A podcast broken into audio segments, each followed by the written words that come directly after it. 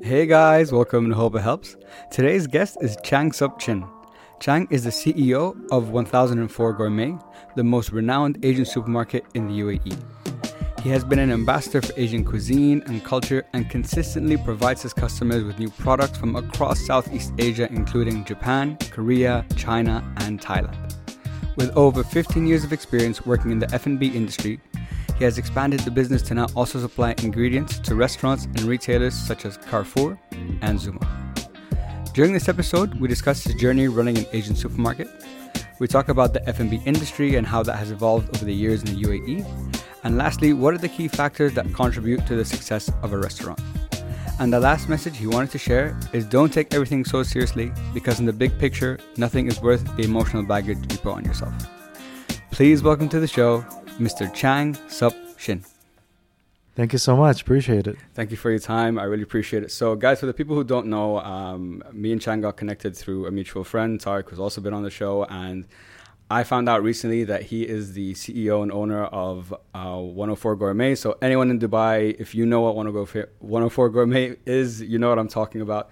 It is, it's an Asian supermarket that has I, when I walk in there, bro, it's honestly like I'm. I feel like I'm in Candyland. I'm just like I don't know what all these products are, and I want to try this, and I want to make this. So I've been a huge fan for a very long time, uh, and and a customer. So when he connected us, I'm like, man, I have to have him on the show. I'd love to hear his story, how it started, and also I know you have ugly uh, ugly burger Ugly and Burger, ugly yeah. noodles. So there's like you're pretty you know involved in the food industry here, and I love food. So I always like to speak to people in the industry to learn because from outside I'm just a customer. I'm like, okay, that's good, that's good, but I don't know. Um, I might actually open my eyes to a lot of what goes on behind the scenes. Exactly. I was going to say that. There's a lot more to it. Um, but before we get let's before we get into everything, man, why don't we give all of us a little bit of background about yourself and we'll take it from there. cool. So uh, my name is Chang Sup Shin. Um, I, I grew up in Dubai actually. So we came here as a family in '92. Before that, we were in Saudi. Um, but our main uh, business is 1004 Gourmet. Um, we started off as a as a Korean supermarket in Barsha, um, and in 2018. Um, we moved to our new new spot in the Onyx Tower uh, in the Greens, and a lot of stuff happened in between, man. Um, so we started to sell to. When I joined in 2010, actually, after we opened, uh, we started to sell to restaurants. We branched out to uh, import from different countries. We Mm. set up our online website, warehouses. So that's all the kind of gritty stuff that happens in the back. But um, yeah, we, we supply to a lot of restaurants. We supply to local supermarkets and retailers like Carrefour.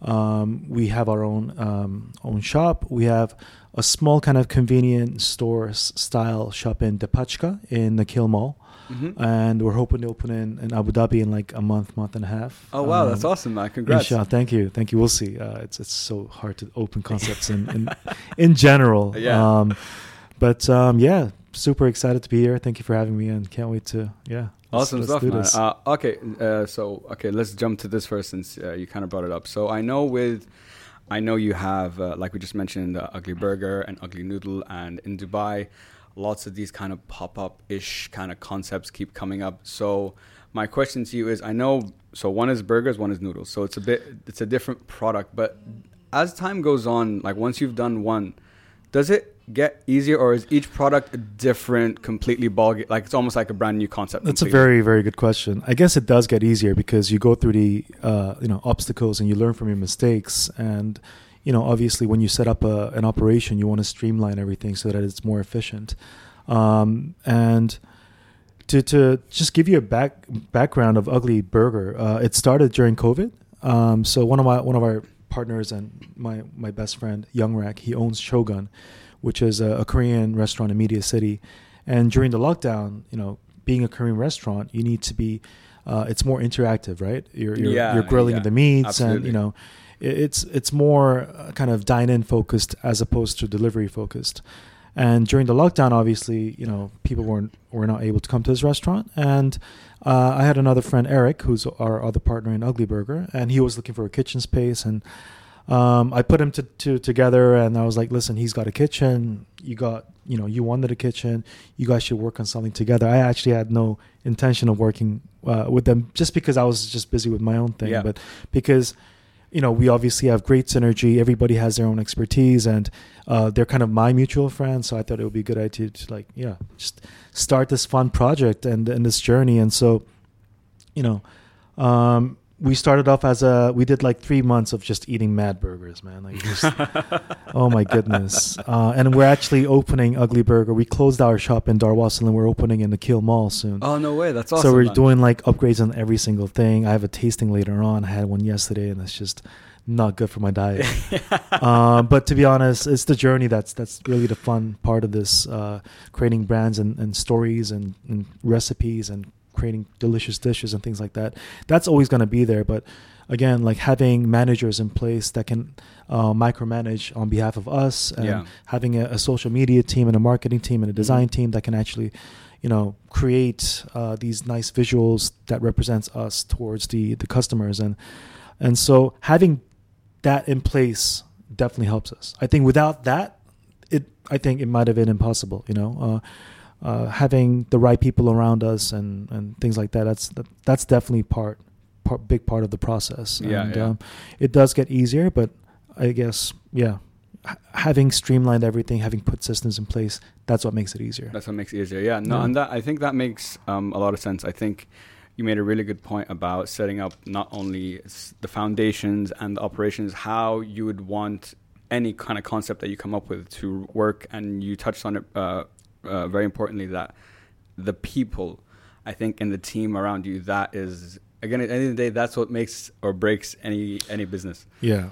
hundred percent. I mean, when we when we talk about businesses and we're like, you know, because we're all business people and we love all we do is just talk about businesses. It's kind of sad, actually, you know, like, but it's what excites us. And every time we talk about a concept that's failed, you know, I always say it's bad management. You know, Really, do you think that's what it oh, comes down to most of the time? percent in any business, whether it's mine. and, You know, I've made mistakes. My when, when my staff, when my- when our employee makes a mistake, I blame myself, right? Because okay, that person directly made a mistake, but I went through the, you know, I made the, the decision to hire that person, to train that person, Mm. and if that person makes a mistake again and again, you know, it's it's, it's still on me. You know, I I think having Yeah. that accountability is so important in running a business and a lot of people over overlook that they Yeah. blame other factors and they blame the market and things like that but no it's in the end it's up to the owner in my opinion Um, no, uh, I really like that, man. I think that is one thing that may. It's very easy to. It's very easy to point the finger and blame uh,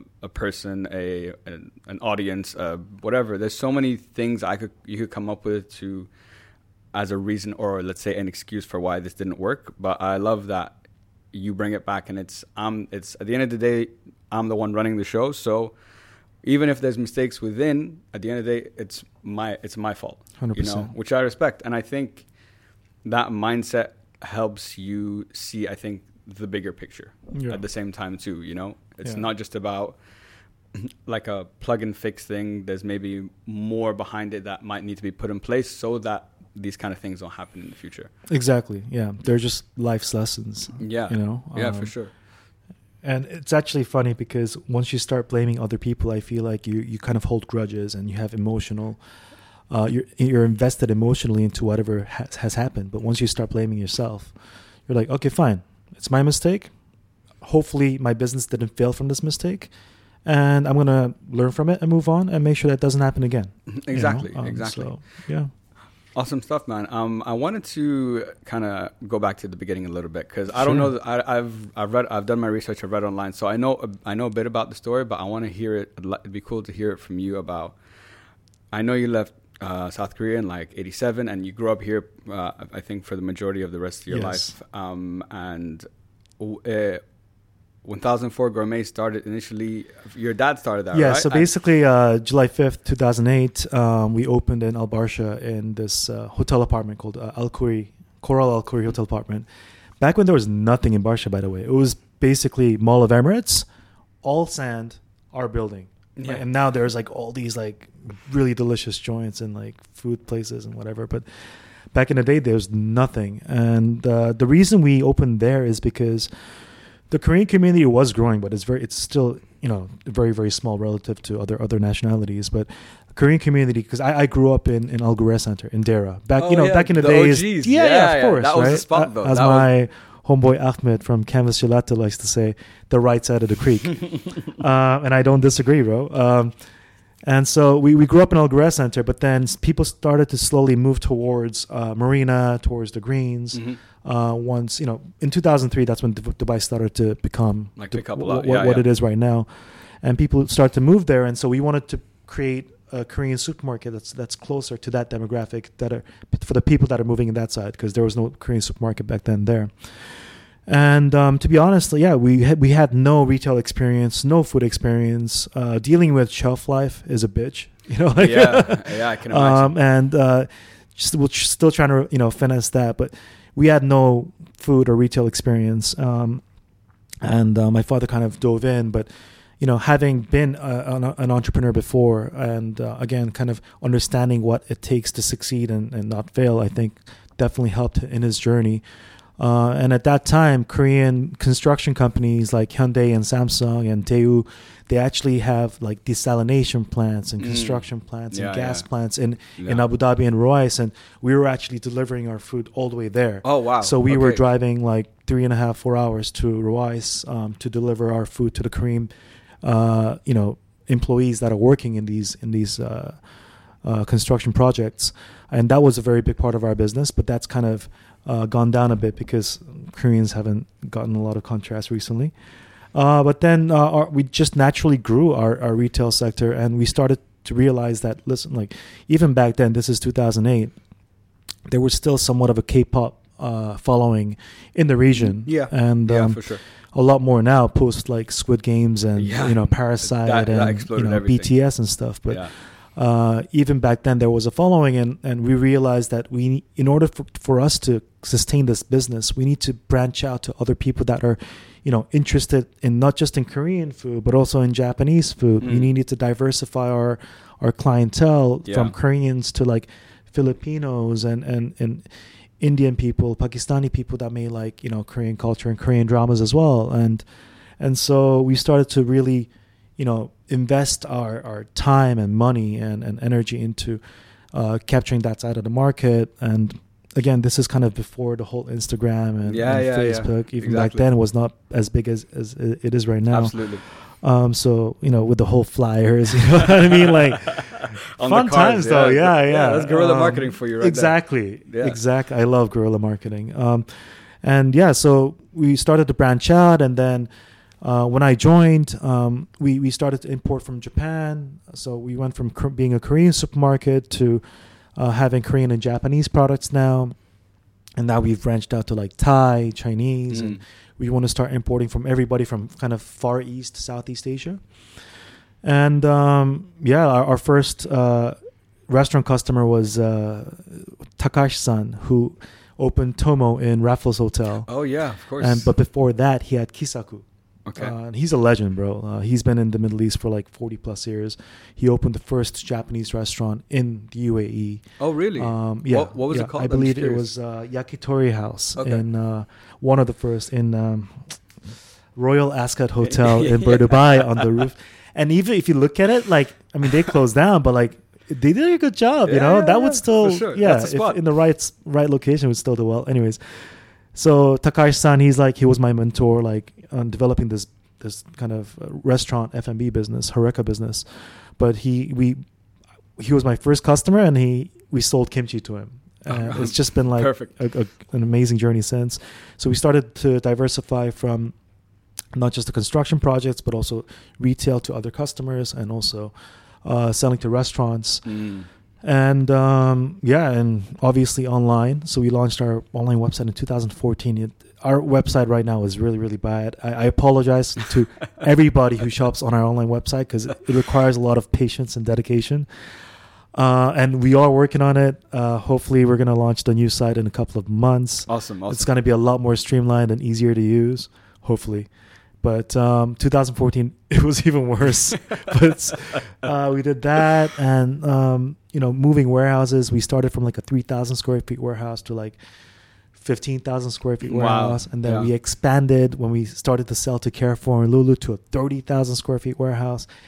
We ended up spinning off the the FMCG division because we Mhm. were we were doing big numbers, but our opex was so high that we ended up having to um, yeah spin it off to a different company so that they take care of the sales part. We still represent the brand, Yes. and then you know, um, but yeah, so building warehouses it was was a great experience, and talking to people about how to make it efficient, and uh, you know, uh, creating cold storage chillers and freezers that are like thousands of square feet and things like that. That was a good experience. But um, yeah, now our main focus is B two C, man. Like Yeah. you know, B two B. As much as I love it, it's so much fun to work with chefs yeah. it's so much fun to like see your your ingredients being presented in such a beautiful way and itself being appreciated not just by the chefs but by their customers as well. And so that's fun and everything but for us i see b2c as our main kind of focus. We're opening in abu dhabi and reem island and sky tower. Um, and um, yeah b2c it's it's it's fun man. Like and it's fun because we control our sales channel. Mhm. and for us, any new product that I bring in, I consider it as a new business, right? So let's say I bring this water in, or let's say we started bringing in coconut water from Thailand with, with a friend. And so this is what I'm, I'm also trying to do. Like, because now we have the infrastructure in place for us to sell to restaurants, sell to uh, other supermarkets, sell in our own supermarket. So we have the, we have not just the logistics, but the, the, the sales channel, right? Yeah. the market strategy. So uh, I'm working with my friend Laurent to bring in coconut water from Thailand, which we're starting to sell to different restaurants, right? And so this is the fun part. I, mean, Yeah. it took us a long time to get here, but Yeah. 14 years in, now we're um, you know we're in a position where we can work on these fun projects like the ugly burgers, Mhm. like the you know the coconut water, and hopefully I want to start bringing in alcohol with with him, and you know start you know bringing in natural wine and selling that in the market because Mm. it doesn't exist and we believe in it and and things like that. So.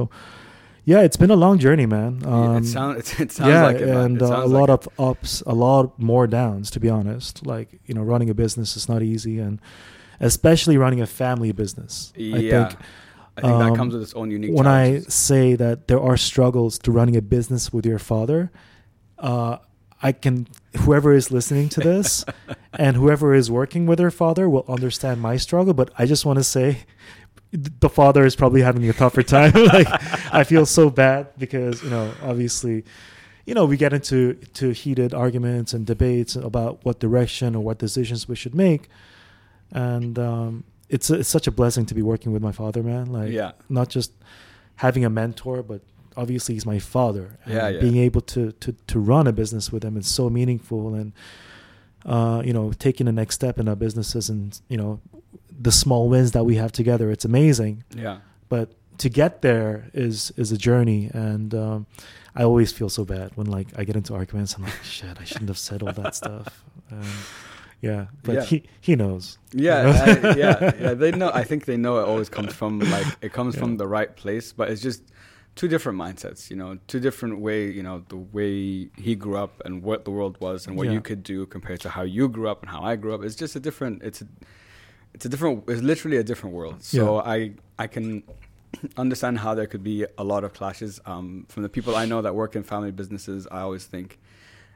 and number one, it's a beautiful thing if you if you can do it, and because at the end of the day, everything you're doing is not like it comes back to not just me but to my family. So if I'm successful, my family's successful, which at the end of the day, that's all. Every, that's the end goal for everyone to build Yeah. something that can create wealth for your not just for yourself but for, for your family long term, right? Yeah.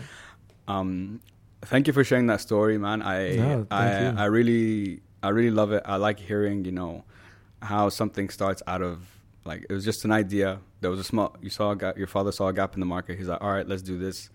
And like you correctly said at the time, this is before the like the like the social media like um, uh, social, before social media was like actually like a thing Yeah. that you could use for it was business. before Instagram was Instagram. I Yeah. back then it was only Facebook or something. yeah, exactly. You know, that was pre- prevalent. Yeah. Um, so to even to build because now where we are today you know you could be anywhere in the world using these platforms you can target someone at the other side of the world to buy your product so Yeah. it's a different ball game completely um, but i like how you know the story of starting with the warehouse and then building it up and as the Yeah. customers base grew then you do that um, i've always so you, it's interesting so i've never thought about and i was when i was thinking today i'm like i need to ask him this because i don't know how it works how do you run like a supermarket like yours? Because I was thinking like it. When, sometimes I walk in the supermarket and in my head I'm thinking, how the fuck do these guys have all of these products and like, and like, almost always it's there. Do you know what I Oh, mean? Like from a supply chain thing, that must be nuts. I think we got lucky when you came because we run out of products a lot. Because the the, the, the tough part about okay, let's be more specific towards like running an Asian supermarket. yeah, yeah. Let's say you have a Carrefour or Spinneys, right? Yeah. Obviously, they bring in their own stuff, but the majority, they're- Carrefour and Spinneys, it's a- it's a it's a rental market, right? They're renting shelf space, right? All they're doing is, um, well, they're doing a lot. Obviously, uh, it's a very successful model, Yeah. but all they're doing is getting a huge space, and because they're the anchor tenant, they get very very favorable rental rates, right? Okay. They deck it out with shelves, chillers, and freezers. And it's convenient for them because everybody wants to supply them. So whatever they want to Mm. supply, every single product, every single SKU, meaning like if you have a water, you have a you know 250 milliliter water, you have a 500 milliliter. Every single SKU, they need to pay a listing fee. Yeah, to have it to put it on the shelf, right? And then to to stay there and to sell the products, they want you to do promotion. So the more promotion you do, you go you get on their good side. And this is kind of how they make their money. They make their money through their revenue stream, but a lot of the money is being made from the back from the suppliers who are giving them a lot of these basically like yeah, uh, they're giving them the cash flow to, Yeah. to run their business and Yeah, yeah, and yeah, yeah. For us, it's tough because there are not many Asian suppliers in the market, right? all, so no, way. yeah, I mean there there is there's a couple, and uh, it's it's interesting for me because a lot of the Asian food suppliers in the market that are doing wholesale and selling to restaurants and selling to supermarkets, they don't have their own retail shop.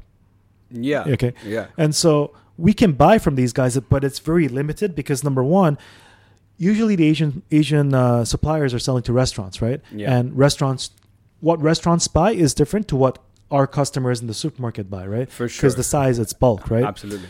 And so that's not suitable for our supermarket. And so for us, we have to import the majority of our products. Yeah. That takes a huge toll on my cash flow Absolutely. and it's a huge risk, right? So let's go back, going back to California Spinneys.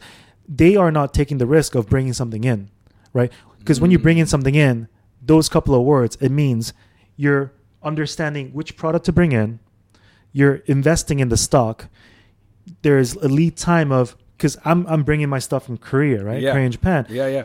when you're bringing it in from Europe, it takes a month, a month and a half or something, right? From let's say I order from from today, it's going to take a month and a half. From Korea, it takes two two months. But now with with with COVID and all a lot of these like container logistics issues, we're looking at three three and a half months sometimes. Oh shit. And so that's yes, that's so back to what you're you're saying. How do we run a, a supermarket business, bro? Like it's it's again people and systems, yeah. right? Yeah, yeah. Um, but us not running out of stuff, I, I gotta admit, man, we do, we do, and Sure. there's always a gap, you know, especially when, uh, you know, there's delays in shipments and things like that. Yeah, we we go through trouble of stock, but yeah, it's not easy, man. Like, it could working with. Working with products that have shelf that have a shelf life is, is such a headache, I can imagine. and um, again, like it's important not to under order because then you're losing sales, but you don't want to over order because then you're over investing in the stock. And again, cash flow, right? That's what our business is all about because we don't have the luxury of being like Uber and losing a billion a month and still operating completely fine. Um, that is the future, though. yeah. sure. Um, but yeah, man, like just systems in place, hiring the right people. Uh, it's a, we're a logistics and a people business, you know, um, and and you know, I I like to to delegate uh, work and and um, you know, again, yes, hiring good people, putting in good systems in place. Um, and uh, and ERP systems as well. You know, Mm. like I spent like two years building our ERP system wow. which it's still not perfect, but it's better than what we were using. That's for and sure. So, Yeah. um, so yeah, it's not easy, but but it's fun. It Yeah, keeps me on my toes, oh, keep, I can keeps my brain running. Yeah, yeah, um, for you sure. know. Yeah. Um, I think. Wow. First of all, because I wanted, uh, you kind of, you already answered what I was going to ask you, but I didn't know how, how long it would take to source these kind of products. Because everything that you guys, like you said, you bring in is imported because you're not going to find that here. And I think one of uh, listening to, I think one of the challenges maybe that you might face is you guys are, you know, you guys are the place. Everyone knows about you. There, yes, there are other Asian supermarkets, but in terms of not just quality, but uh, what I loved about it, it was like, ah, this is like a in quotation marks a Dubai style Asian market. You know, it's like super well done. It's clean. Thank like you. it's a place that when I walk in, I'm like, no, I I, I like this. You know. Thank you, bro. Um, and I'm not just saying that I genuinely do. When I go there, I'm in there for like half an hour, hour, because then I go look at the knives, and then I go look at like some other shit over here. i I'm just like looking. I'm like, there's a lot of cool shit here. Um, so I can, I didn't know that the lead times were so long. Yeah. Um, that I knew it was challenging, but I didn't know with such I, like with such a long lead time. I can't even imagine like the complexity of like what if a shipment doesn't come through of this product? You know what I mean? And that's probably why you run out because you guys are the place. So everyone's most people are coming to you, as myself included. And there's such long lead times. I- Exactly. that combination is Yeah, just you know, again, be relying on just yourself to supply your own sales channel as a supermarket is is not easy. But then again, like the way I see it is, um, it's it's a big barrier to entry for for anybody else to do what we do. absolutely, Um, absolutely. and um, yeah, but back to like again, I really appreciate the compliment that you gave on the on the on the shop. But to be honest, like there are shops like this all over Korea and Japan, and that that's where I took a lot of my inspiration and sure. and like what we have what we're planning to open in Abu Dhabi is like 1004 2.0 Oh wow. uh, because it's going to have a, a bigger kitchen and we're going to be serving it's going to have like a really tiny food court Mhm. slash cafe in there with a sushi bar and everything but yeah i mean my my end goal is to create something that already exists in in korea japan and thailand when you go to these department stores and there are these like amazing supermarkets with with really nice food court that's my dream That's the dream. That's my dream. That's So, the dream. Uh, but yeah, appreciate it. I just needed to throw it out there that there, my my there was no originality to be honest. I just used Pinterest and like my my photographs and of like spying around Korean supermarkets and and Japanese supermarkets. But appreciate it, bro. No, no, not Yeah. at all, man. And I think um, it's funny. I spoke to someone recently, and they, so they, they're one of the, they're, they're a pretty big business here. Um, he was the CEO of Brands for Less. I interviewed him for the uh, for AUD's podcast that I was telling you about. Nice. And what was what I've realized is when it comes to entrepreneurship, I think there's a misconception behind it that you have in order to be successful, you have to create something brand new that no one's ever thought of and so on. But in his case, he went to the states, he went to TJ Maxx, he's like there's none here. There's a gap, let's do it. Same thing with you. You your father saw a gap in the market and he's like, "Okay, why don't we just do that here?" So I don't think I don't think originality is No. is that No. important. I don't we- think so we- at all. sometimes I think put we put that, that kind of percep- perspective on it. Yeah, I mean, you know the whole Blue Ocean book. Yeah, of course. Um, and so for us, like we were definitely not number one. There was um, Hanarim supermarket in in Karama. They they existed back then. Um, I think maybe one other supermarket, but again, the the way we differentiated ourselves is by it's very easy, right? For any business, you provide a better product Yeah, or product product choice, yeah, provide better prices, provide a better experience. yeah. That's Better- what it is in any business, Yeah, right? absolutely. And so originality, original for the market, yeah, maybe, right? Mm. But it, you're not, you know, you're not recreating an iPhone. Like you Yeah, don't need yeah. to do that in this world. Like Mhm. you can just duplicate that whatever else is being done in other countries, bring it in, and then and then, that's what Rocket does really well, right? Like uh, the German, um, what do you call it, tech VC. Um, they invested in a lot of uh, Oh, tech companies, Oh, okay. and they they they were very good at seeing what was being done in the states and replicating that in Europe and other countries as well. Um, but yeah, man, Yeah, yeah, yeah. yeah. It, entrepreneurship in that sense is is somewhat a lot easier. Yeah, but then well, yeah, yeah. The the model's there. I just need to get it right Exactly. over here, Yeah, right? And yeah. hopefully it, it sticks and it, and it does work. exactly. Um, I wanted to touch on the. Uh, so I know you guys you started off as the Mart, now it's Gourmet, and I love that now there's. Um, what was your process behind thinking about expanding within the store for like Cafe Bloom and you know the the Lemise products? And by the way, I'm a I make my own drip coffee every morning, so Oh, I'm a sick. big, big fan, and I've had the coffee from there, uh, and I know the roasters that you guys use, so it's very Thank good. you. Um, but yeah, I'm just curious, what was your thought process behind So, um, so when we first when we were first planning to open our shop, right now it's um, in, in the Onyx, it's eight thousand three hundred square feet. Okay. Initially, it was meant to be four thousand five hundred. Oh wow. Okay. Yeah. So Oh, we shit. actually took up a different space in that building, still in the middle of nowhere, kind of. You know, like it's in the second floor. It's hard to find. But we ended up. Uh, so my wife is runs Lemise Beauty. It's Okay. the Korean beauty shop. Okay. Um, she she's now uh, supplying Watsons with all of their Oh, wow, Korean beauty awesome. products and stuff. Doing excellent. Um, she's my retirement plan. Um, but uh, so she was running that, and Yeah. like we thought about, okay, let's let's obviously give you a spot and make a really nice shop. And Lamis is like the nicest out of all the out of the whole shop, in my opinion. uh, and then uh, specialty coffee is a passion of mine. Uh, I lived in the Greens for seven years, and I had to like whenever I would drive like north, I would always drop by Raw Coffee or yeah. Stomping Grounds or Brew. Yeah, that's what started. That was those are the, like the. OGs kind of. yeah, I love Brew Cafe. Yeah, like that's how I fell in love with the barn, and then got to know Ralph, and, he's an amazing guy. So, specialty coffee is a passion of mine. Um, I thought that the Greens needed a specialty coffee shop, uh, considering kind of the people that live there, Mhm. and the the area doesn't have a specialty coffee No. shop, bro. No, it doesn't. And so I had this really strong kind of what do you call it? Um, what do you call it?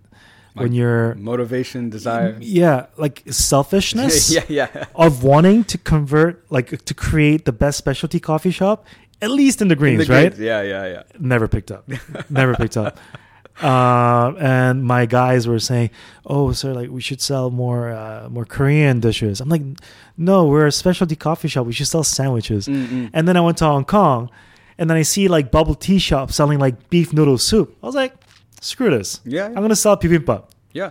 And then it started to pick up. So now we're not a specialty coffee shop; we're a bibimbap shop. and then my wife from the beginning was like, "You guys should sell bubble tea." Yeah. Um, oh, yeah. But yeah. thing is, like again, this is something that I learned. Don't ever listen to yourself if the market doesn't react, right? yeah. And so I started doing specialty coffee. It didn't sell. And my wife's always told me, like, you should sell bubble tea. I was like, we're a specialty coffee shop. I don't want to sell bubble Yeah. tea. Plus, I didn't, I'm not a big fan of bubble tea, to be honest. okay, honest. fair enough. But then my guy, you know, like the guys in the cafe are like, sir, like, we're, we're getting a lot of demand for bubble tea. They, they want us to do it. I was like, cool. Why don't, we, why don't you make it? But I don't want to use the powder shit. Because Yeah, a yeah. lot of the bubble tea places, they use that pre, it's like, Yeah. um, it's like the, the baby milk kind Yeah, of yeah, formula yeah. thing, right? Yeah, yeah, yeah. So I was like, I, I will never do that. Make it from scratch. Yeah. So now the reason we don't have a, a big bubble tea menu is because everything's made from scratch. Yeah. Um, but now we're selling more bubble tea than coffee. and Cafe Bloom went from like wanting to be a specialty coffee shop to now a bibimbap and a bubble tea shop. But yeah, man, like that was my first kind of st- you know step into the F&B world. Um, and um, it's one of those things where like because it, it never picked up, you kind of have to have to come up with creative ways to to generate traffic, to generate Exactly. revenue Yeah, yeah. and now I want to open up like 10 of these, bro. Like Yeah. running a cafe is crazy. Like once you have, you know, once you once you have the right market, Hmm. um cafe margins are good, bro. And it doesn't require such a big uh team and you don't need a big space and so right now like I want to create a spin-off brand of of that Okay. Um to to create like a bubble tea kind of Korean cafe kind of concept. Do you think bubble tea delivery would work? It does work. Yeah. It does? Yeah, yeah. Yeah, it, it already exists, and there are people Oh, really? killing it right now. Oh, yeah. okay. Yeah. Bubble teas. I don't know what happened, but they went through a bubble tea went through a boom in like 2000, like 10, 11, 12, and then suddenly just crashed. I don't know what happened. Everybody closed, and Like then the now years, it's like, It's everywhere. oh my god. Like, Yeah, yeah, yeah. Yeah. They're and yeah. So bubble tea for sure, it's killing it. Coffee as well. Like we were bringing in. Um, so I, I would travel to Korea, Japan, Thailand a lot, and so whenever I traveled, I used to take two two suitcases, and I would bring at least twenty kilos of beans. Wow. Because- I'm paying for the flight anyways, yeah, right? Yeah, yeah. Might as well. And to bring in, so because we have to air freight the beans, Yeah. so I'm saving an air freight. I'm bringing in cool fucking beans, right? Like I, I brought beans from like Onibus in, in Japan, from um, oh man, it's been a while. From Hong Kong, there was the uh, I forgot the name. Cupping room. or- Yeah, well, their cupping room is Cupping room. known. Cupping room, yeah, it's them. yeah, it's like yeah. one of the. It's if not one of They're the best top ones, yeah. So, so yeah, I used to do that um, because we again we wanted to differentiate ourselves from other coffee shops, and Mhm. Not many people appreciate it as much as I thought. but no, we, we stick by that, bro. Yeah. Like, and now we're bringing in Fritz Mm. Coffee from Korea. We're one of the top specialty coffee roasters. Um, it, that that's like an institution. Um, and uh, we have we try to have at least like six to eight varieties, which nobody else is really doing, and and because coffee margins are so big for me, like I'm like, you know what?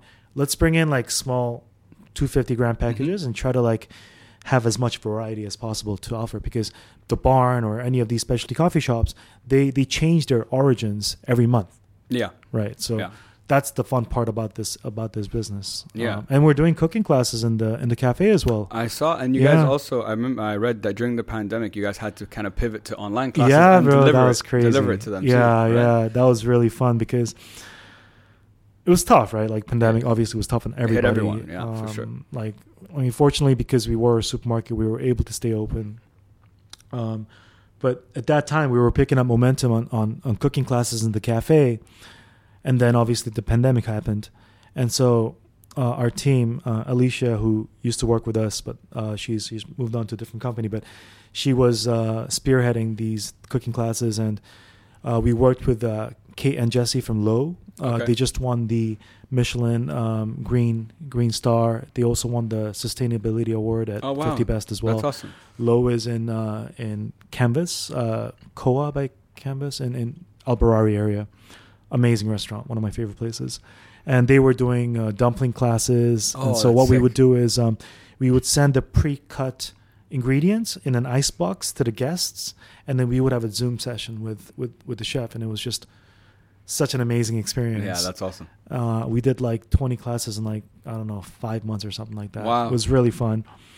Um, and yeah, I mean, again, this is the fun part. Like, I don't know if if we will talk about it later on, but like the the community is so small in Dubai when it comes to food, and being able to kind of work with the chefs and and coming up with creative ways to sell and creative ways to dif- differentiate themselves and ourselves from the competition and and things like that, you know, and that and yeah, collaborating and things like that. That that that's what's that's the beauty about this business, to be honest. Yeah. Yeah. I think from listening, you know, to your story and listening to all the the evolutions and changes that have happened within the store and like how you were thinking of things and so on. I think what's really cool of or what I've taken from it is you kind of have a foundation that's there that's the main business but because of that it enables you to you know create so many different potential revenue streams which is really nice because i think some other types of businesses or industries you can't do that Yeah. which um, which I think is really really cool. Um, you know, listening to how you switch from coffee to you know bubble tea, uh, which I've had too, and it's definitely not like any other bubble tea I've had here because I've had all the other ones. I'm a big fan. Um, and coffee, coffee is an interesting one. Um, I'm a, I love coffee. I think I've hit, I don't know, I don't know. There's very few places in Dubai I probably haven't had their coffee. Now I only buy from one because the it's always I think my bar has now been ridiculously too high. So if I'm not gonna make it, if you can't make it the way I like it, I'm not gonna. I might not come back. Not necessarily about the coffee itself, because Of course. in Dubai, because I have a, one of my really good friends. He lives in uh, Canada and he's he works as a barista. And he's like Khalid. When he comes here, he's like, you don't understand how um, spoiled you are here for like coffee in terms of like like there you don't find a geisha in every shop you know? You know he's like you want like one two stores might have it the top guys bro here you can go to any store. How how many geishas do you want you know? Um so it's uh, so it's really funny. Um but yeah, I think coffee is an interesting one here. I the market for it is huge. Um, it's but it's beyond saturated. So is food, but again, you know, sometimes I think I'm like, if a food concept is going to open up, someone's going to open this up, whatever, and I'm like, is it? There's so much there's it's interesting because me and my friends were just talking about this. Like, there's so because uh, we were talking about burgers. I'm a burger is my favorite edible product in the world. Oh, okay, cool. I love them. Gotta love, love, love them. ugly. Yeah, yeah. Please. Uh, I never actually only heard, uh, found out about it recently. I hadn't, I hadn't before. no worries. We're gonna upgrade it, so you're gonna love it. Uh, We're doing a lot of. We should just invite you for the tasting. Uh, I'm, love. bro, I'm so down. I would love that. Would be like a dream. Like, oh, I have to it, taste burgers. That's that's fantastic. Um, but I think um, it's interesting that there's so much. It's such a saturated market. Yet, I think what you hear about from word of mouth, you start seeing which ones like rise up that Yeah. you know that people are talking the ones about. that float. Yeah, the ones that float. Because a friend of mine was like, "Man, every time I want a burger, and I go on Deliveroo, I have like 20 options." But he's like, every time, like more times than not, that I go to an option that I haven't tried before or no one has told me about. It's, It's shit. it, it's yeah, it's not the best. You know, it's not great. But So if why you, did I spend this money on this? Exactly. He's like exactly. He's like I'll just stick to the classics or the ones that I know that I like. Um, so my question is like, for example, I know you have Ugly Burger and so on, and what do you think it is when there's so much? But only a few rise to the top. Why do those rise to the top? Because if it comes to taste, Ooh. it's not gonna like. There's there can be a huge Wow. difference or there can be slight differences, but there's a reason I keep going back to your burger place instead of another one. Dude, that's the that's the billion dollar question, Right? right? Yeah. Why McDonald's over Burger King? Yeah, oh. I don't know. For me, it's the fries. The fries are. Um, dude, it's none. a dude. That's a very solid question. And to be honest, um, it's. I think branding has. Look, flavor is is, is the foundation. Yes, obviously it needs to taste good. You Yes. can't sell a product that tastes like shit and, and Yeah. expect it to su- succeed. Um, understanding your market, flavor, and marketing, in my opinion, is. Okay. Um, I mean, in between a good customer experience, nice interior, all that stuff, great. But main thing is flavor and marketing. Mm. And I think that's what, you know, I'm really good friends with High Joint, uh, Ham, Dr. Hamed. We actually did our ugly noodles pop up. Yeah, I, I In High that. Joint Yeah, Burger. yeah, yeah. Uh, that's how close we are. Uh, and Pickle as well. Uh, Simon Ritchie, who works at Pickle, is a good friend as well. But I think that's what they've done really well, man. And I think, okay, they are competition. I mean, they don't consider me competition because I'm so Yeah. small, but they are competition. But also, it's great to have these guys because they provide you with a benchmark, right? We can see what they're Mm. doing. We can see how they're succeeding and kind of get a gauge on what they're doing and and and understand okay maybe this is the kind of direction that we need to go in not exactly the same direction but you know we see the light Yeah. you know Yeah, yeah, so yeah. um again pickle man like they've their marketing is is i wish that i had their budget bro but Mm. uh but and also i say this to other people as well but like even if you have a budget it's the people that run the campaigns that that make it fun and creative Mhm. like the adidas ravi for example right? Yeah. That, everybody in the world has has up. amazing budgets, but it's the execution of that idea Yeah. that is so important. And so, yeah, man, like Pickle and High Joint, they got a good team behind them, and we just got to step up our game and, and make sure that we get we get into the same conversation as them. Yeah. You know, um, but yeah, that's a very good question. Yeah, but uh, it's funny you mentioned those two, uh, those two in particular. So, obviously, um, and this is no disrespect to either of them. Um, this is my personal thing. um, I think um, sometimes, like High Joint, when I first, I remember when High Joint opened because it's like right here, it's Yeah. literally right there. Um, and like I'm like, yo, this is ridiculous. It's hands down, I think best burger I've had in Dubai so far. Pickle, personally, I've uh, it's listen, it's all good, but I'm just being picky to myself. You should be. You know, There's um, nothing wrong being picky. And I think that like I think pickle personally is is very good, but it's overrated. That's my opinion. Um, high joint used to be in my mind the best, and I've just felt over the last I don't know year or so, per, my my own experience, my own thing. I'm like, it's not what it was. I just want to say this is not my opinion. Yeah, yeah, yeah, yeah, yeah, yeah, yeah. Dr. wanna- Simon, I still love you. we make it clear. I want to make this clear. This is just my personal opinion. This has nothing to do with uh, the guest, Chang the guest does not share this. Trying to be politically correct yeah. here. No, a- absolutely, absolutely. As as No, I respect that, and like, Yeah. dude, like people like, okay, when it's somebody that's that that understands the market, or when it's, yeah, when it's feedback like that, hundred percent. Yeah. When it's feedback like, oh, I went to this restaurant and like they treated me like shit, or they didn't treat me like a, a king or a queen, or like there are some guys out there that like, they they criticize out of malice. It's not criticize for, for uh, it's not constructive criticism. Yeah. It's it's out of bad intention, Yeah. which I hate. And Yeah, it's just the, the the entitlement for a lot of these customers and the way they write, they f- it feels like they own the place. Mm. You know, it feels Yeah. like they for them to think that their opinion matters that much. In my opinion, in my opinion, is so funny. Like when I read somebody's somebody's feedback, uh, you know. But things like this, that's constructive feedback. yeah, like it's just again it's my personal preference Yeah. it's my own my own my own thing Exactly. um it's interesting that it seems that there's a huge like i've noticed i'm, I'm a big foodie so like uh, if there's a new restaurant and you tell me let's go i'm like yes anytime. I've noticed there's a huge demand and huge supply now of um, asian restaurants Oh yeah. Chinese, Japanese, uh, Mainly Korean, Japanese. Korean, mainly Japanese. Korean, Yeah. not so much. Um, Dude, uh, I wish I had money to open a Korean which is concept. which is interesting. Um, but my my question to you is over. So you've been in like the food industry here for quite uh, like 10, 14 years. 14 years, right?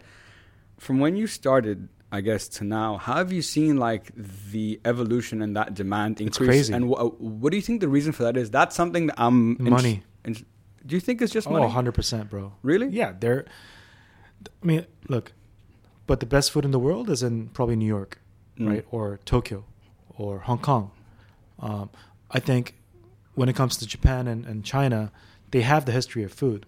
But when it comes to New York or London, like British food is is very bad. Yeah, not a fan. I like fish and chips, but you know. Yeah, but that, uh, who's not gonna like fish and chips? Exactly. It's deep fried fish, like, Exactly. whatever. Yeah, But London has one of the best foods in the world because they have so much money, right? And so when you have money, investors find chefs who they want to open up restaurants with, or chefs find investors who they can open up uh, restaurants with. There's more options, and there's there's more, just yeah, more more options, more concepts opening, and and with the influx of all of this, you know, millionaires coming into Dubai Mm. wanting to replicate what they had in in their own home country or or you know just yeah i i think dubai has become uh from a residence or from a foreign direct investment perspective a lot more affluent and and thanks to that we've seen yeah amazing concepts and and also the ma- ma- mature the ma- maturation of Mhm. the industry as well Yeah, so yeah. um, I think one of the biggest kind of hindrances for uh, really cool concepts opening up in Dubai, in my opinion, is the lack of small spaces for restaurants to open in. So when you open a restaurant, it's usually minimum 3,000, 3,500 square feet, which in general is a very big space. When you go to Korea, Japan, or even New York, you don't see It's that like- many restaurants that are nice that are that big, right? Usually it's like small concept that's like a thousand, two, two thousand Mhm. square feet. And now, now I think uh, hotels and restaurants or like re- rent like developers are starting to understand that, Yeah, and they are providing providing options for smaller spaces. Um, also rents. You know, if you look at you, you look at the the culinary area of of Dubai, right? And I think JLT is one of the best because why? There are a lot of good concepts because of good rents, Mm. right? Yeah. JLT, I think, t- t- ten years ago was one of the cheapest places to open anything. yeah, probably. Even though traffic is bad, parking is horrible. Horrendous. You forget to park and you get a two hundred dirham fine. yeah, I Oh hope my- that food was worth it. yes, exactly. So, so I think rent, um, rent has Yeah. been going down in retail specifically. Okay. Um, there's a lot of retail space that needs to be rented out. There's a lot of retailers that are struggling, in my opinion, and um, as a result, because of cheaper rent, there are more opportunities for for chefs. And even like, for example, Nakheel, Nakheel Mall. Nakheel Mall is Nakheel's kind of flagship mall because it's, it's on the palm, right? Yeah, yeah. They have Sushi Samba there. There are, they have Aura pool, pool bar there. They have Trèsind Studio there. There's going to be sick restaurants opening there. Because, why? The developers are taking it into their own hands to bring in cool concepts. Back in the days, developers were sitting back and waiting for these guys to come. Okay. right? So now it's part of the like. Now it's it's a it's a it's a buyer's market. Back Mm. in the days, it used to be a supplier's market where there wasn't enough space, so rents are going three, four, five, I don't know, hundred dirhams per square feet. But now, because there's so much space, these developers are going out and and looking for concepts to come into their space with very favorable uh, rent conditions. Yeah. you know. So I think that's always. I think like I know about the like I've heard from people I like who work in food or whatever, and like Tarek, for example, he's told me because he knows and like the the numbers I hear just for rent in my mind, I'm like, and like when you see all these big restaurants open in places like like DIFC, you know, like the Shanghai Me's, the Amazonico, like Yeah. these massive, like I'm like I don't even kind I don't even know how much money you probably invested to get to this, but in my mind I'm like, what's the payback period? Five, ten, ten years maybe? Is- so it's not even the rent; it's the construction cost as well, right? Okay. So when you look at, I don't think I should I can say these numbers actually.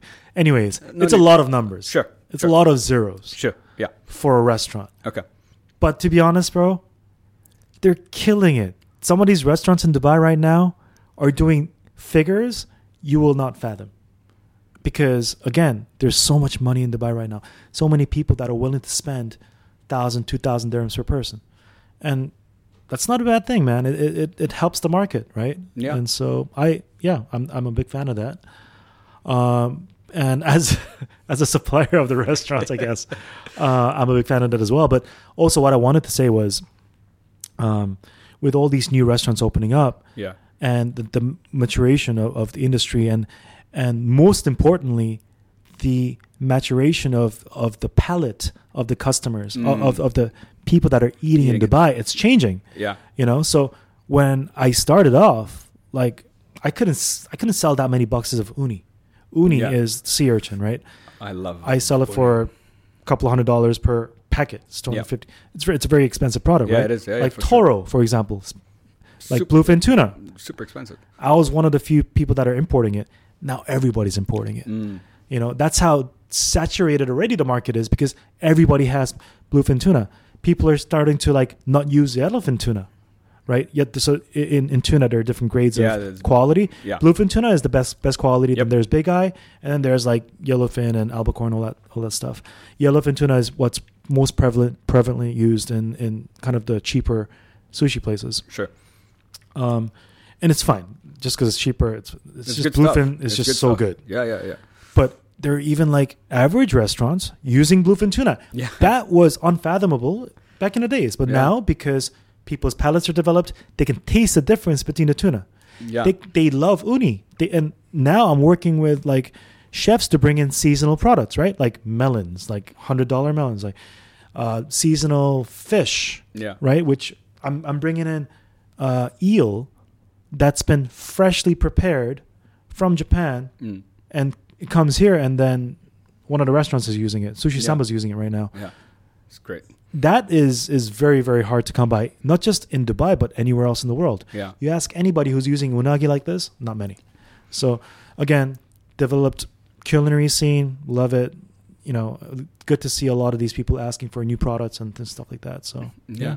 good for- No, good f- uh, it's interesting. One of the uh, what you said about I never thought of it from a um, from a financial perspective as one of the key reasons as to why the scene here has exploded over the last 10 years uh, particularly with like asian cuisine but like all cuisines to be fair um, and i think you you're right on the money when you say that um, because there's so much choice and so much variety like i i tell people like i've you know been fortunate enough to travel to many places i'm like in Dubai, your the average like your average level of food quality is very high, very high. very high, which you don't find in a lot of other places around the world. Um, you need to go to like certain spots, find the good ones, and okay, yeah, then you.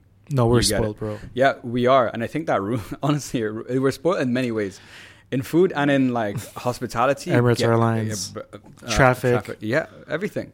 Like people don't travel from downtown to Marina, bro. It's 20 minutes. yeah, yeah. In Korea, you have to take the metro for an hour to go to the other side. And you're complaining about 20 minutes traffic. yeah. Yeah, we're definitely spoiled. But um, yeah, no, well, you're just talking about the the money money side of the business. Yeah. Um, I forgot. Sorry, I, I, I I lost my train of thought. It's all good. We'll get it back. Yeah, yeah. I was talking about how like the financial aspect was so key to for this growth over the last like you know 10 15 years Yeah. No, yeah. So it's definitely definitely the the the money, and again the number of people that are coming in because it's such such a transient city, right? Like, yeah yeah and a lot of people people are coming in from like Hong Kong and these food places that are very very developed. And Yeah. yeah, we'll, hopefully we'll just keep this momentum going, man. I I, I don't see it slowing down. Yeah. You know, any, at any point. If anything, it's just gonna get bigger and better. Yeah. Um, you uh, you mentioned that um, uh, in one in an interview that you did that there was uh, over the last like couple of years there's been a big influence um, of um, Korean culture and not just uh, you know from K-pop to the shows to food and so on. So I'm curious, what do you think the reason like Korean culture has become uh, like at the foref like has really like it's like before if you were into it like if you're into that like korean culture and japanese culture and like asian culture fine you'd you'd understand it you'd get it but now i think it's like now in the uh, It's commercial. yes it, there you go it's commercial why do you think all of this of this been such So- an explosion for that it, I don't think it was one thing that happened. It's many things that has happened in the last, I think, two and a half decades. Yeah. So probably like early 2000s, end of 90s. Uh, even back then, like there were there were Korean drama shows being shown in Turkey and Iran and things like that. Uh, I am by no means a, a an expert in Korean drama, just because I don't watch a lot of them, to be honest. sure Um, but in in Korean script writing, I think is is is very very strong. Koreans are very good at writing scripts. Uh, that's number one. And my theory, which holds no credibility, is we have no budget. We don't have Hollywood budget, so we got to at least make the story good. you know, like have you seen Old Boy, for example? No, oh, you got to see. Old Boy, bro. Have you seen Parasite? Obviously, yeah, yeah parasite was excellent yeah so like koreans are very good at writing scripts and it's it, yeah that's number one but number two i think especially in the middle east man like our culture and middle eastern culture is very similar you know you're very you're very we are conservative we are family oriented um, and i think that is the backbone of most korean dramas hmm and you know it is a bit more halal than the american you know shit shows well yeah yeah that's true so I think that actually played a big role in our kind of drama presence in the Mm. region. yeah yeah yeah That number one. Number two, um, this continuation of all those shows and and, and the interest uh, that has gradually increased in, in the region, but also K-pop. Um, yeah I think what Koreans are very good at is looking at numbers and looking at the reactions of the public and understanding what they're looking for. yeah And that's what K-pop does really, really, really well Mm. understanding the sounds that need that the that the song needs to have, understanding how the crowd will react, creating trendy videos and and and and things like that, and and the execution, bro. These guys are like, look, I.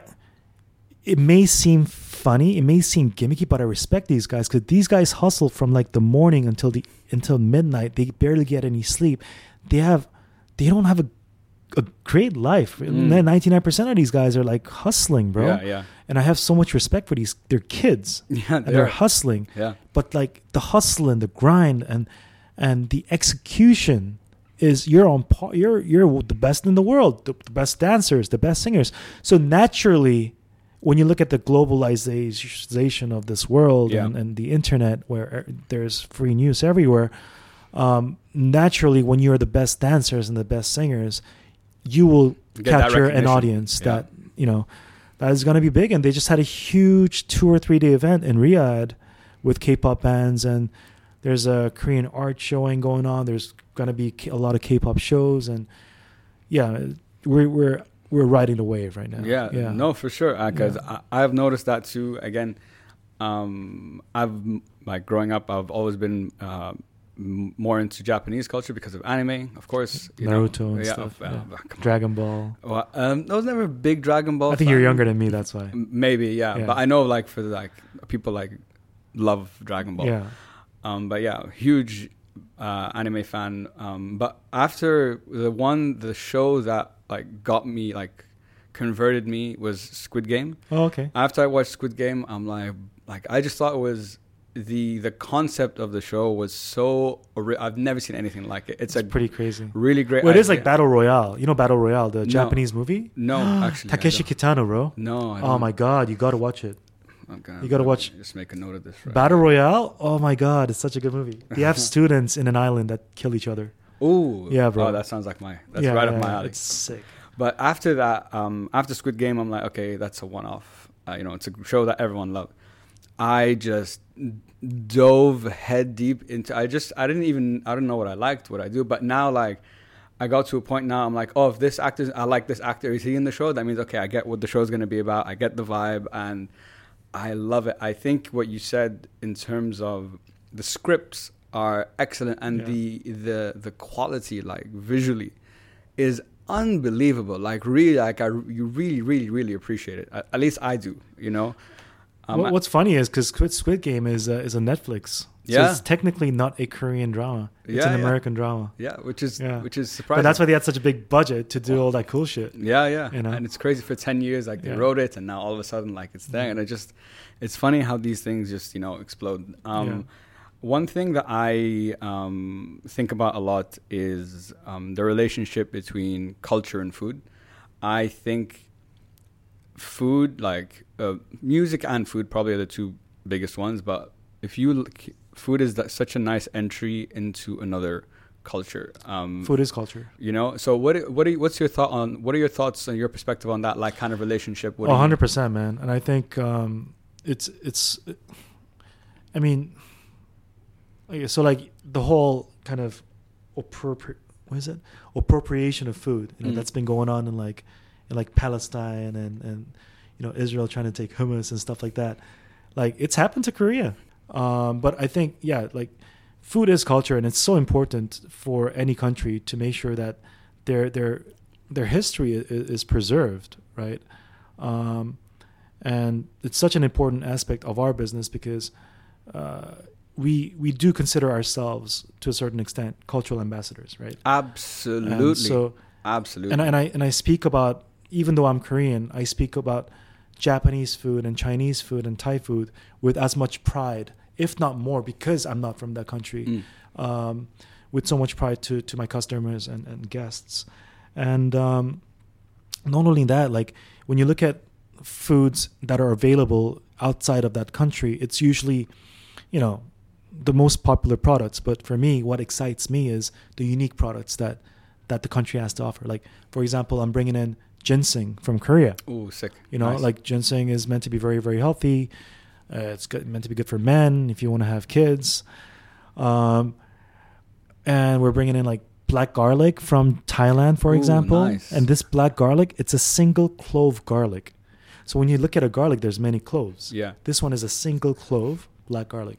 Like cool shit like that, you Mm. know? And so that's what really, really excites me. Yeah. It's not like when it's meat, for example, like it's not the ribeye, it's the offcuts. Yeah, You know, yeah. it's that that that's more interesting. It has more of a story, you know? And so yeah, food is definitely food is culture. Yeah. Food is one of the biggest parts of any country's culture. And it's it's very important for us to communicate like, yeah, explain the product, Yeah. explain the dishes, explain the ingredients, you know yeah. And have cooking classes to show them, right? Because we're we're transferring that knowledge of of our history and culture to to the other people, Yeah. whether it's Japanese, Korean, or Thai. Yeah. So, yeah, man, uh, it's it's yeah, food is culture. Uh, I Yeah. I couldn't agree with you more. Um, I'm like, It's a good name for a podcast. yeah, coming soon. Stay tuned. Stay tuned.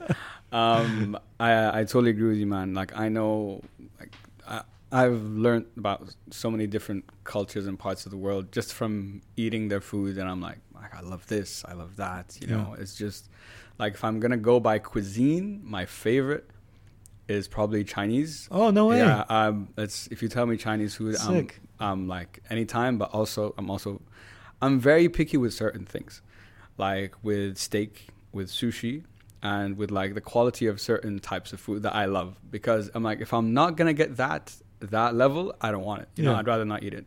Which brings me on to my next question. Um, you you said that in an interview once that um, there's been a rise of a lot more approachable fine dining, like fine cuisine. You know, you're not Fine casual. fine casual. Yeah. Exactly. I think that, yeah, that's Yeah. how you phrased it. Um, and I've noticed that too with places like um, like when when I think of that, the things I places I think about are like Orfali Bros about like uh, three Fils, um, go- Kinoya. Kinoya, goldfish. Low. Um, so yeah, and I'm curious, why do you think there's such an increase for that these days? Why? Uh, I think like- it's just uh, the trend in, in, a, in the global market when you look at the top. Oh, really? It's not just. yeah. Not oh just no, the- definitely oh, not okay. in Oh, Dubai. okay. I think it's it's been a long time coming for Dubai because there was such a big gap between fine dining and, and cheap food, right? Like, uh, you, know, you have your Ravis and then you have your Zumas. Mm. Like, there was a very very big gap between Yeah. the two, but now there are a lot of restaurants that that are filling that gap.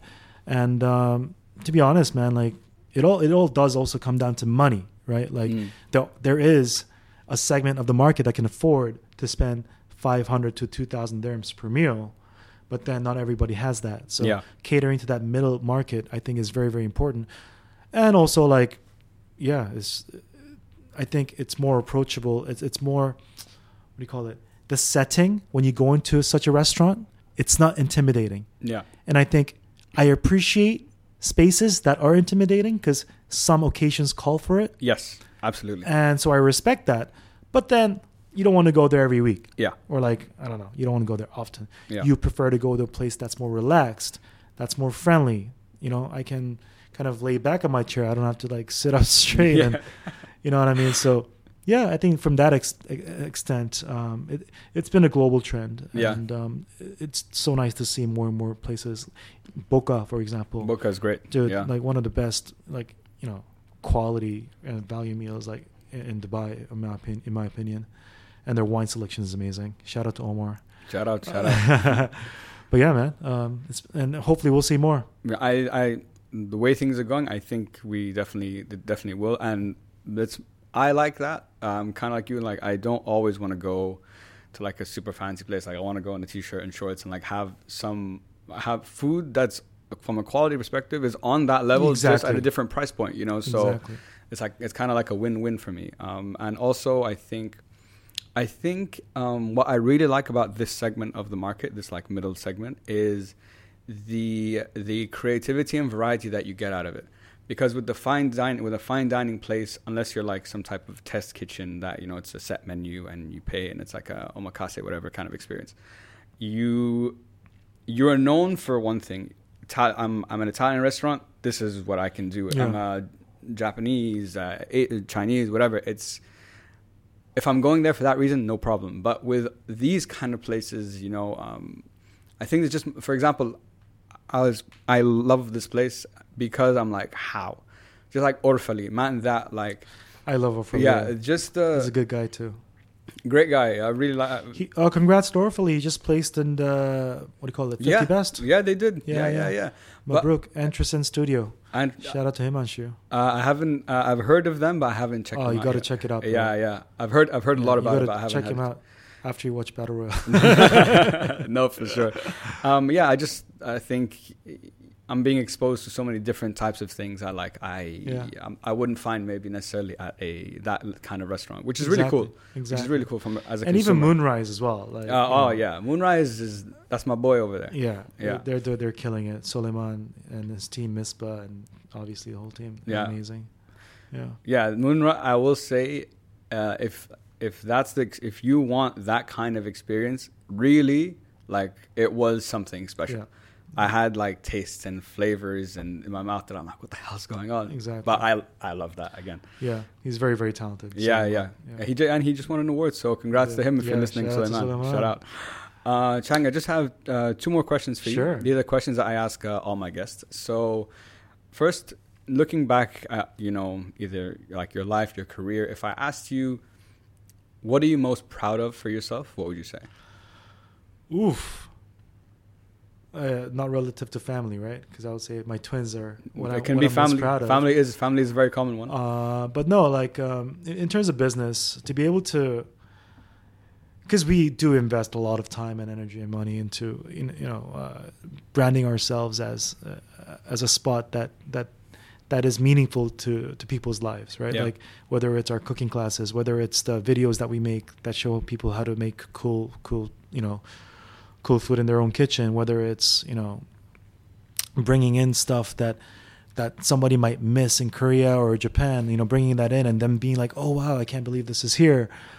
you know, and like to be and like I see so many kids in the shop like and they're so happy to come to my Yeah. supermarket and Yeah. that just you know hit, hits me in, in my heart. Yeah, Yeah. It's, it's very and it's it is emotional and um, you know we we do it as much time and money we invest into this. We you know we appreciate the support from the community as well, um, and to be honest, the community is is what I'm most proud of. Like having friends in such good places and people to talk to, and you know, and again, like building a business with my family, with my father. Yeah. Um, that I think those those things are are what what what I'm most proud, Proud of. of. Yeah, no, absolutely, man. Achieved. Yeah. Um, I totally get that, and I think you know, besides like your kids, but also to build something that has become so.